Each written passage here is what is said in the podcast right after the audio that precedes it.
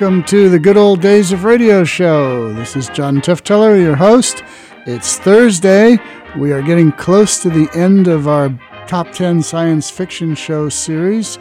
Today is Dr. Grimshaw's Sanitarium, one of the all time great episodes of Dimension X. I, again, have not heard this in a long time, which accounts for why I don't have it here. Um, but I, I, my memory of it from 30 years ago is that it's really, really good, and my producer concurs. So from September 22nd, 1950, here is Dimension X. I don't know if it's National Wheaties Week again. It could be. Uh, in your life, every week should be National Wheaties Week. But in the meantime, from September 22nd, 1950, here's Dr. Grimshaw's Sanitarium. Adventures in time and space, told in future tense. Dimension X,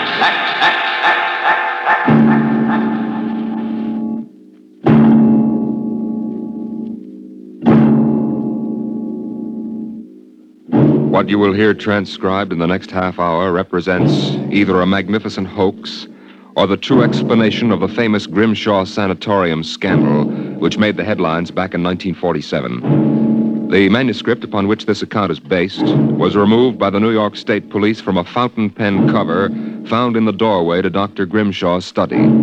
We offer this manuscript as evidence only. Whether it is authentic or not, you must judge for yourself.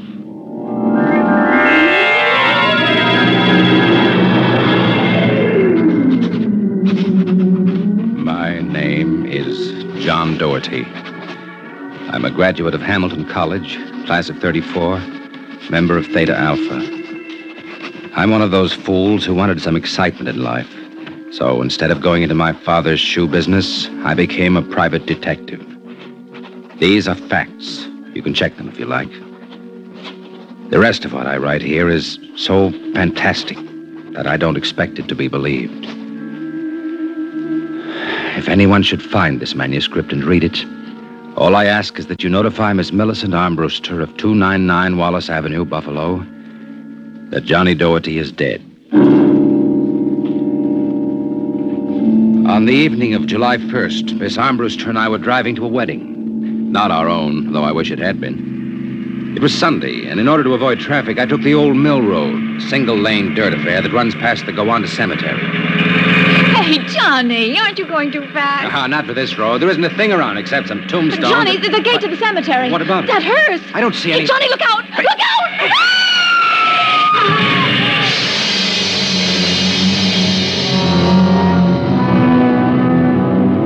It was a big black hearse with no lights on, pulling out of the cemetery. Lucky I had good brakes. We skidded for about 20 feet and slammed into the back of the hearse. The two rear doors buckled and snapped open. It was a freak. A huge oak coffin with brass handles tipped up and began slowly to slide back toward us. Oh, Johnny, look. The coffin, it's sliding out. Holy mackerel. Oh, how horrible. You, you stay right here, honey. I, I'll help the driver with that thing. Hey, you okay, Mac? You don't pay much attention to speed limits, do you, Jack? Now, look, let's not get hung up on who was right and who was wrong. I was going too fast, and you were traveling without lights after dark. Main thing is, nobody's hurt and no damage done, except to that coffin. And I don't suppose the occupant minds too much. Let's see the driver's license and registration. Right here. Hmm. John Doherty. Oh, a private eye, huh? You listen to the radio too much, Junior. Now, if you don't mind, who does this joy wagon belong to? Gowanda Funeral Service. It's being rented to Grimshaw. Who? Grimshaw from the private sanatorium. You mind if I ask what you were doing after dark coming out of a cemetery with a wooden kimono? We're moving one of Grimshaw's patients to a new grave. Uh huh. Do they always travel like this? Now, look, Hawkshaw, how about skipping the third degree and giving me a hand getting the box back in the wagon, huh? A pleasure. Better screw on the cover again. It's going to slide off. Well, let's get it in the hearse first. Okay, Junior. You get on that end. Ready? Lift. Uh, just, just slide it brother. Who's in there, King Kong? Look out for the cover. Hey. Oh, I, I told you that'd happen. Hey, uh, uh, what's the guy's name, Junior? Why don't you ask him? Real wise guy, huh? I've got half a mind to report this accident. Yeah, go ahead. See what gets you. Grimshaw's got a lot of influence around here, mister. A lot of influence. Now, if you'll pardon me, I'll deliver the body. So long, Junior. Johnny? Johnny? Coming, honey. Everything all right, Johnny?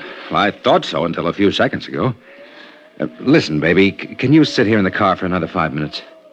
Oh, we're due at the wedding in half an hour. I won't be long. Where are you going? For a stroll through the cemetery. Oh, hey, Johnny, stop making jokes. Honey, when we lifted that coffin back on a meat wagon, I got a good look inside of it. Oh, Exactly how I felt. I figured we'd knocked the stuffing out of the corpse. Only I didn't expect the stuffing to be sand. what? Yes. It wasn't a body. It was a dummy stuffed with sand, a dummy with a wax face. Johnny. Which brings up an interesting question. Who's supposed to be in that box? And uh, just where is the dead man spending his time?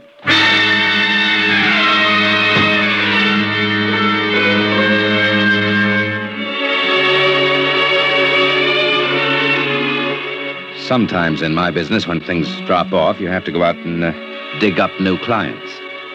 Well, my next case was a gentleman named Harlan Ward, Sr., the wealthy automobile manufacturer. I had gotten his name off his son's tombstone. Are you trying to tell me, Doherty, that my son Harlan was never buried at Gowanda Cemetery? Exactly, Mr. Ward. Why? Maybe if you'll tell me the circumstances surrounding your son's death, I can help answer that.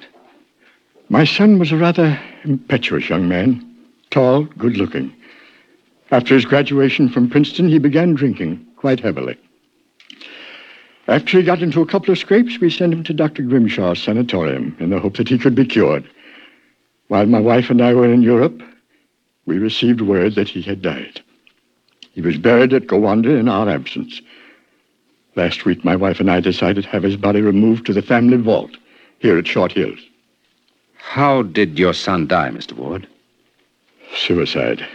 He slashed his wrists at the sanatorium. You never saw the body? No.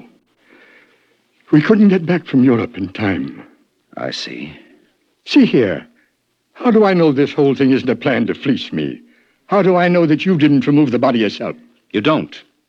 But you're a rich man, Mr. Ward, and you're perfectly willing to take a chance that I'm on the level and that your son may still be alive. You sound very sure of yourself, Mr. Doherty. My fee is $2,000 retainer plus expenses. What sort of expenses? However much it costs to take the cure at Dr. Grimshaw's sanatorium.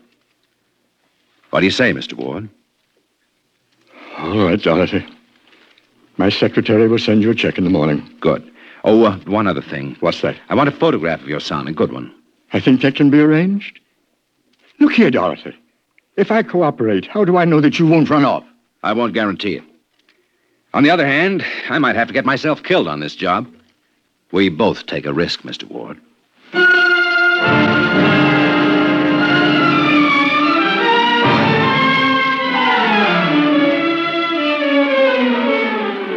Dr. Grimshaw's sanatorium was just outside Gowanda, and it was strictly for the 400 at $60 a day. Most of the cases were nervous breakdowns and alcoholics. I committed myself as a dipso, and just to make it convincing, I stopped at five or six bars on the way over. I was interviewed by Grimshaw himself, a small man with a fringe of white hair. He seemed on the level. And yet, there was something just the slightest bit phony about the whole deal. You uh, understand, Mr. Doherty? Uh, that's not my real name, of course. Social reasons. Hmm, We understand. Our paid clientele is very select. and Our rates are rather high. You'll be paid in cash and in advance, Dr. Grimshaw. You will find us most sympathetic. Um, how long does a cure usually take, Doctor? Well, That, of course, depends on the degree of alcoholism. This is my assistant, Dr. Boynow. How do you do? How do you do? We are accepting Mr. Doherty as a patient. Better place him in the ward with Mr. Kay and Mr. Crakey. Mr. Kay is a long-term patient, Mr. Doherty. Highly intelligent man, formerly a professor of plant pathology. Mr. Crakey suffers mild delusions. I think you'll find him rather amusing.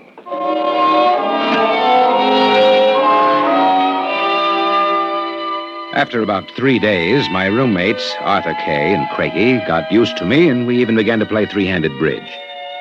Kay was a chronic dope addict, an intelligent, sensitive man. Craigie was nothing but a clown. He kept a big black cat named the Professor, which he talked to as if it were human. And so I said to her, My dear Countess, if you don't like the company of my cat, then you don't like me. She looked at me as if I were insane, but of course the joke was on her because I was. eh, Professor? You'll have to forgive Count Craigie, Mr. Doherty. When you've been here as long as I have, you'll get used to him. Do you like cats, Mr. Doherty? I do hope you like cats since we are to have adjoining rooms. The professor is very sociable and excellent company. Except when he kills birds and deposits them in your bed. He's nothing but a feline murderer, as far as I'm concerned. Ah, see, you have insulted him. Come here, Professor. Let's make friends. Uh, how about giving me your paw? hey, scratch me, you black devil. You insulted him. You hurt his feelings. Well, keep him away from me. It will be a pleasure. I would advise you not to insult him again. Count Craigie is not altogether without influence here, as Mr. Cable inform you. Good afternoon. And evening. Is he always as nuts as that? Ever since I've been here. Why did they let him keep that black Satan? I don't know. I suppose Grimshaw wants to pamper him. He's been here since they opened the place, I understand. Spends about three hours a day getting therapy from Grimshaw. What's his problem? Manic depressive. A little paranoid, too. Mm. How long have you been here, Arthur? At Grimshaw's two years. I left for a while, but I couldn't stay away from the junk, so I committed myself again. Did you uh, happen to know a patient here named Harlan Ward? Why do you ask that? Do you know him? Oh, I met, met him socially a few times. Uh, I understand he died here. So the newspapers said. I wouldn't know. Suicide, wasn't it? Was it? You're being pretty careful, aren't you? Mr. Doherty, what would you say if I were to tell you that I don't believe Harlan Ward is dead? What makes you so certain? Harlan Ward used to share this room with us. He slept in the same bed you now use. I see. He was an alcoholic. Doing quite well, too, from what I could observe. We all expected him to go home soon. Then one evening he had a violent fight with Craigie. Craigie accused him of snooping or something. Later that night, Grimshaw and Voyner took him out. Where? They take all the special treatment cases to the charity clinic. It's that small building on the other side of the stone wall. I think they do their surgery cases there. Why did they take him there? I don't know. Confinement, I guess. A few days later, we read about his death. Suicide, they said. Why do you think he's still alive, Arthur? This. About a month ago, I was in the garden next to the wall that separates us from the charity clinic. Suddenly, I thought I heard a sound like a child whimpering. It stopped. A moment later, this note came over the wall, wrapped around a stone. Then I'm certain I heard a blow and a scream again like a child. What does the note say? Help me, for God's sake. Harlan Ward. I haven't told anyone yet for fear Grimshaw and Voyner might find out. It might just be some insane prank by one of the charity cases. And yet. Why should Dr. Grimshaw want to pretend Harlan Ward is dead? I'm not an oracle, Mr. Doherty. What about this charity clinic? I've always been curious. Grimshaw and Voyner make sure that no patient goes there unsupervised. Many of those who've been taken across, like Harlan Ward, I've never seen again. Arthur, how'd you like to have some fun? Like what? Like sneaking out tonight and going over the wall. What do you say? It'd break the monotony a little. I don't know. If there's something fishy going on, it'd be better to find out now, wouldn't it? I suppose there's no real harm in it? Of course not. I- I'd go alone, but I'll need help scaling that wall. Will you do it? All right. I'll go with you.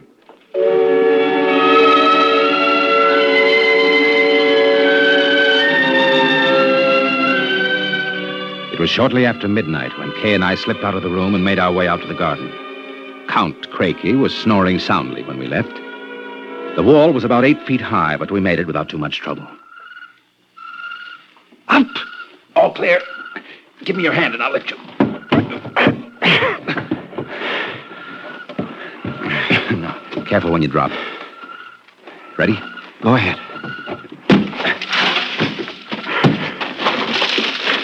There's a charity building over there, the one with the lights in the basement window. Come on. We'll make a run across the driveway and hide in that clump of bushes alongside the building. Ready? All right. Kay, hold it. Drop flat. What's the matter? Let's crawl over toward the window with the light. Maybe we can see something. Now, suppose you just relax. Listen, Take it easy. sounds like Grimshaw. Much. Let's get closer. You're taking it.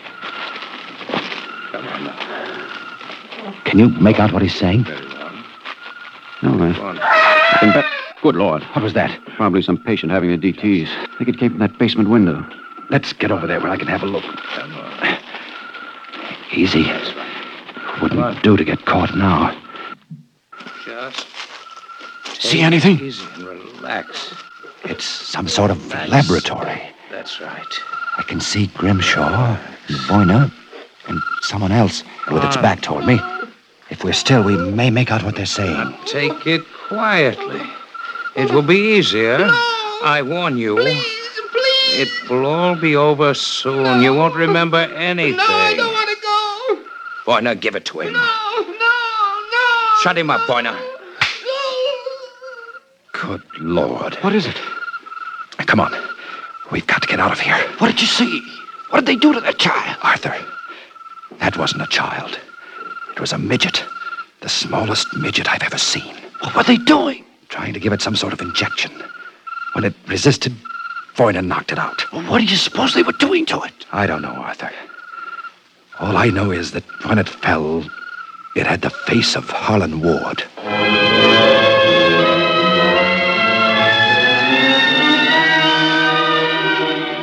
All the way back to our room, my brain was working like a pinball machine. Only the score wouldn't add up. The, the pieces were there all right. A crazy old doctor, a brutal assistant, a private sanatorium, and a midget with a dead man's face. But I couldn't figure it out. I thought that when I got back to our room, I'd have some time to think about it. But I'd forgotten about our friend, the happiness boy, Count Craigie. Ah, so I've caught you. Fine. So you've caught us.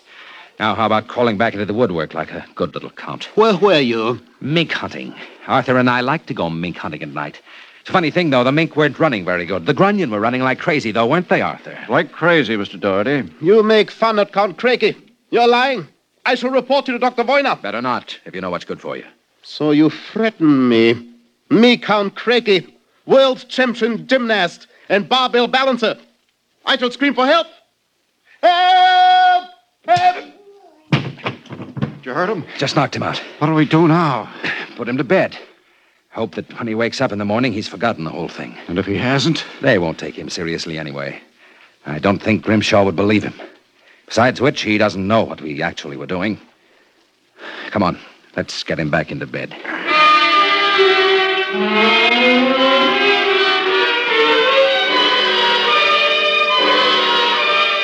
I went to sleep in my own room. And the next thing I felt was the sharp jab of the hypodermic needle in my left arm. I started to struggle, but it was no use. Take it. Voyna and another assistant were holding me down. Grimshaw stood over me, the empty needle still in his hand. That's it. be useless to struggle, Mr. Doherty. In a moment, your motor nerves will be completely paralyzed. What's this about, Grimshaw? I might ask the same of you. My good friend Count Craigie informs me you and Mr. Kay decided to do some snooping earlier tonight. He followed you and saw you climb the wall. Craigie's insane. That is a matter of opinion, Mr. Doherty. Craigie, hey, what is this? Perhaps my assistant, Dr. Grimshaw, would be good enough to explain. Assistant? Yes. You see, I am the actual head of the Grimshaw Sanatorium. Grimshaw? Count Craigie feigns many delusions, Mr. Doherty, but in this case, he's telling the truth. Count Craigie is actually Professor Ernst Hassler. Professor Hassler and I worked together in the Berlin Neurological Institute before the last war. Unfortunately, my political affiliations with the Third Reich were under investigation after the war by the War Crimes Commission. However, Dr. Grimshaw managed to smuggle me into this country where I masquerade as a mental patient. Thus, we are able to continue certain experiments which were interrupted by the American Army. I can imagine the sort of experiments you've conducted. You and your friend, Mr. Kay, will discover their exact nature very shortly, Mr. Doherty. It's a magnificent opportunity to serve science. Then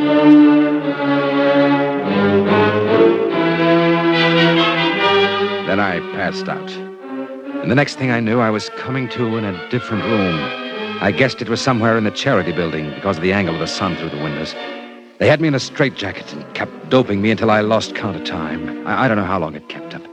I remember one day being wheeled along a corridor into an operating room and hearing the voices of Boyna, Grimshaw, and Crakey as if from a great distance. Pituitrin. Pituitrin. Four cc's. Four cc's. How are the measurements? Reducing rapidly. We'll operate at once. Have Boyna start the anesthesia. All right, Doctor. Commence.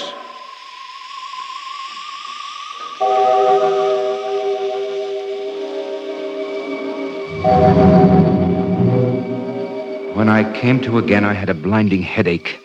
And after that wore off, a horrible sensation of weakness. I began to wonder if Crakey and Grimshaw weren't doing something to drive me insane because I lost all sense of perspective. The room seemed to grow in size. I don't know how much time passed, but one day Grimshaw came into the room with a bundle in his arms, about the size of a newborn baby. The bundle was my friend Arthur Kay. Good morning, Mr. Doherty. I brought you a companion. I'm sure you two gentlemen will enjoy each other's company. Let me out of here. Let me out. Couldn't believe my eyes until Grimshaw set Arthur down on the bed beside me. It was then that I got the real shock, for I realized that what had looked like a tiny bundle in Grimshaw's arms was actually the same size that I was. Then, for the first time, I began to understand what was happening to us. Arthur Kay and I were being made into midgets. We got the full explanation next morning when the eminent Professor Hassler, alias Count Crakey, came in to gloat over us. Allow me to congratulate you, gentlemen. How are you feeling? You stinking monster. Oh, I'm disappointed, gentlemen. Do you not feel privileged to be a part of an experiment that will place me at the very top rank of the world's endocrinologists? What are you doing to us? It has been long established, gentlemen, that dwarfism and giantism result from injury to or malfunction of the pituitary and thyroid glands. The interlock between these glands was thought to be a hormone. I have discovered that this was incorrect. It is an enzyme, an enzyme I isolated some years ago. I was well on the way to synthesis in Germany when the surrender interrupted me. The interruption also limited the number and type of subjects on whom I could experiment. I was forced to find others. Such as Harlan Ward. Mr. Ward was only a control experiment. And now you've done the same to us. No, gentlemen. For you, I have reserved a special privilege. You, gentlemen, will be the first to test the full effects of the enzyme. In short, I intend that you, Mr. Kay, and you, Mr. Doherty, when the experiment is completed, will emerge as perfectly healthy, normal individuals. Except, of course, that you will be only five inches tall.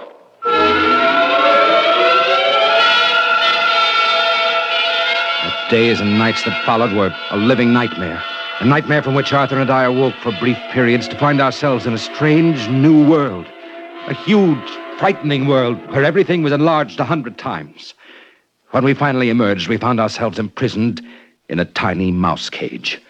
Judging by the relative size of things, we could not have been more than five inches tall.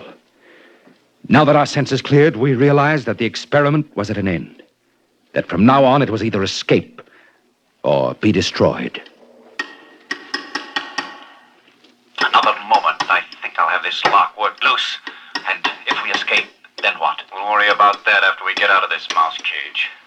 We don't make it. At least you've written the story on that scrap of paper. Someone may find it and read it. Nobody will believe it. Why'd you bother to write it? I don't know. I, I suppose I want the world to know what happened to me. What does it? Help me push the door open. now what? First job's getting down to the floor. I think we can make it by sliding down the telephone cord. Are you game? Go ahead. I'm right behind you. Easy now. Look out. That does it. Now if we can figure out a way to get out of the room. That should be... Oh, oh, listen. Somebody's coming. It must be Crakey. We've got to hide. Near the grate in the fireplace. He'll kill us if he finds us. Shh, stay quiet. Well, my friends, I'm for feeding. I trust that you. So, you have managed to break out. It won't do, you know.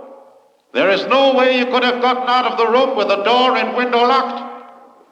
I know you're in here. I would advise you to save yourselves trouble and give up. No? Perhaps you are in the desk drawer. Or behind this decanter. Then perhaps in this cabinet. Very well. I shall count to five. One two, three, four, five. You will not give up, eh? Very well, my tiny friends. If you prefer to play the game of cat and mouse, then I shall be happy to furnish the cat. How long do you figure it'll take him to get downstairs and let the cat into the building? Three minutes at most. Then we've got three minutes to get out. How? All the doors in a mental institution locked from the outside. We'd need a special key to get out, and then we couldn't reach the lock. I don't know. There must be. Wait a minute. What is it? John. What? Do you see that thin strand of wire running along the molding? What about it? Do you know what it is? No. It's the automatic fire alarm. What about it? When the alarm is tripped by a fire, all the locks are sprung so that the patients can escape from their rooms. Are you certain? Positive. This door is part of the system. If I can work the insulation off that wire and short it before Crakey lets the cat into the building, let's go. Here's a tiny sliver of steel from the cage on the floor. I'll work with that. You keep an ear to the door. Go ahead. Ah, this insulation is tough as rawhide. How much time is it? Not much. This stuff. Here, let me help. What was that? What? I, I thought I heard a door slam. Cranky couldn't be back so soon. Hurry up, Arthur, for God's sake. Hurry, stand away. I'm going to short it. Ready? Okay. We made it. There goes the door. Come on, we'll make a run for it down the hall. If we can get to the garden, we've got a chance. I smell smoke. The short may have actually started a fire. Come on. Oh, wait a minute. What's up? I have to go back. The, the manuscript. Don't be a fool. There's no time. Come on. You go ahead. I- I'll catch up. Hurry up. I'll wait in the hall. Only a second.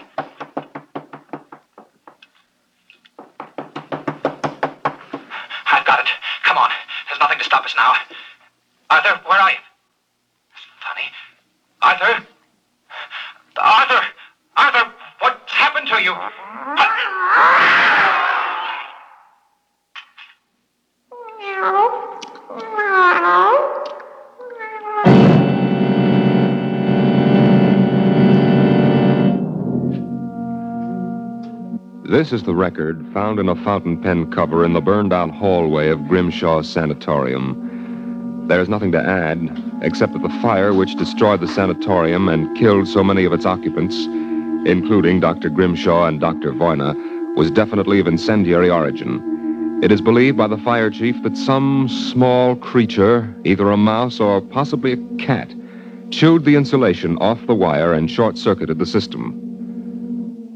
The two patients, John Doherty and Arthur Kay, vanished completely after the fire, and their remains were never found. Whether the manuscript which you have just heard is authentic, or whether it was the work of one of the more demented inmates of the sanatorium, we leave to your judgment.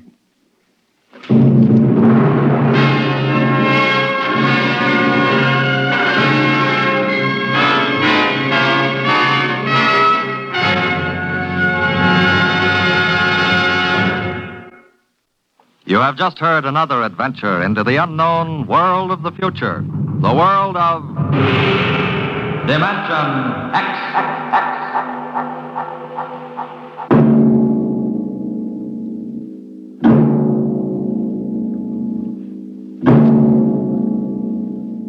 Next week on Dimension X, and the moon be still as bright. The story of the first despoilers of the planet Mars, the men from Earth.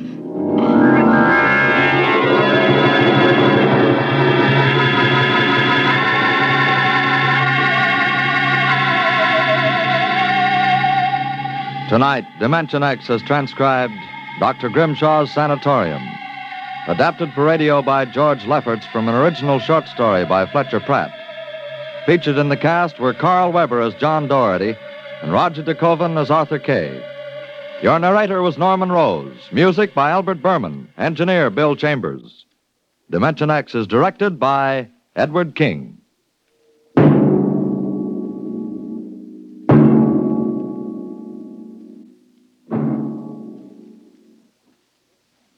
Your National Guard is a strong, well knit military organization of men from every state and territory in the nation. No matter what emergency faces our country, a National Guardsman has insured his future. He's trained to handle himself if the going gets tough, And at the same time, he's learned new skills to help his civilian career. Regular Army and Air Force pay scales apply to every hour of training a guardsman takes. So, men, if you're over 17, join the National Guard. Keep your guard up.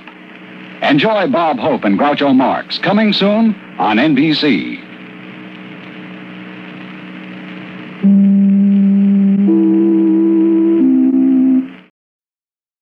Boy, they managed to make those chimes at the end of that sound like a science fiction sound effect. And as usual, the cat did it. Whenever there's a problem, the cat did it. Okay, um, enough for the good old days of radio show for today. We'll be back uh, next Thursday with the last of our top 10 science fiction shows and probably the, um, well, I don't know. I, I I don't know. I'll just leave it to that. We'll, we'll, we'll describe it next week, but a really great one. In any case, uh, back on Tuesday with drama, variety, and comedy. This is John Teftiller saying thanks for tuning into this, downloading it, however you heard it, and tell all your friends to do the same thing. Goodbye.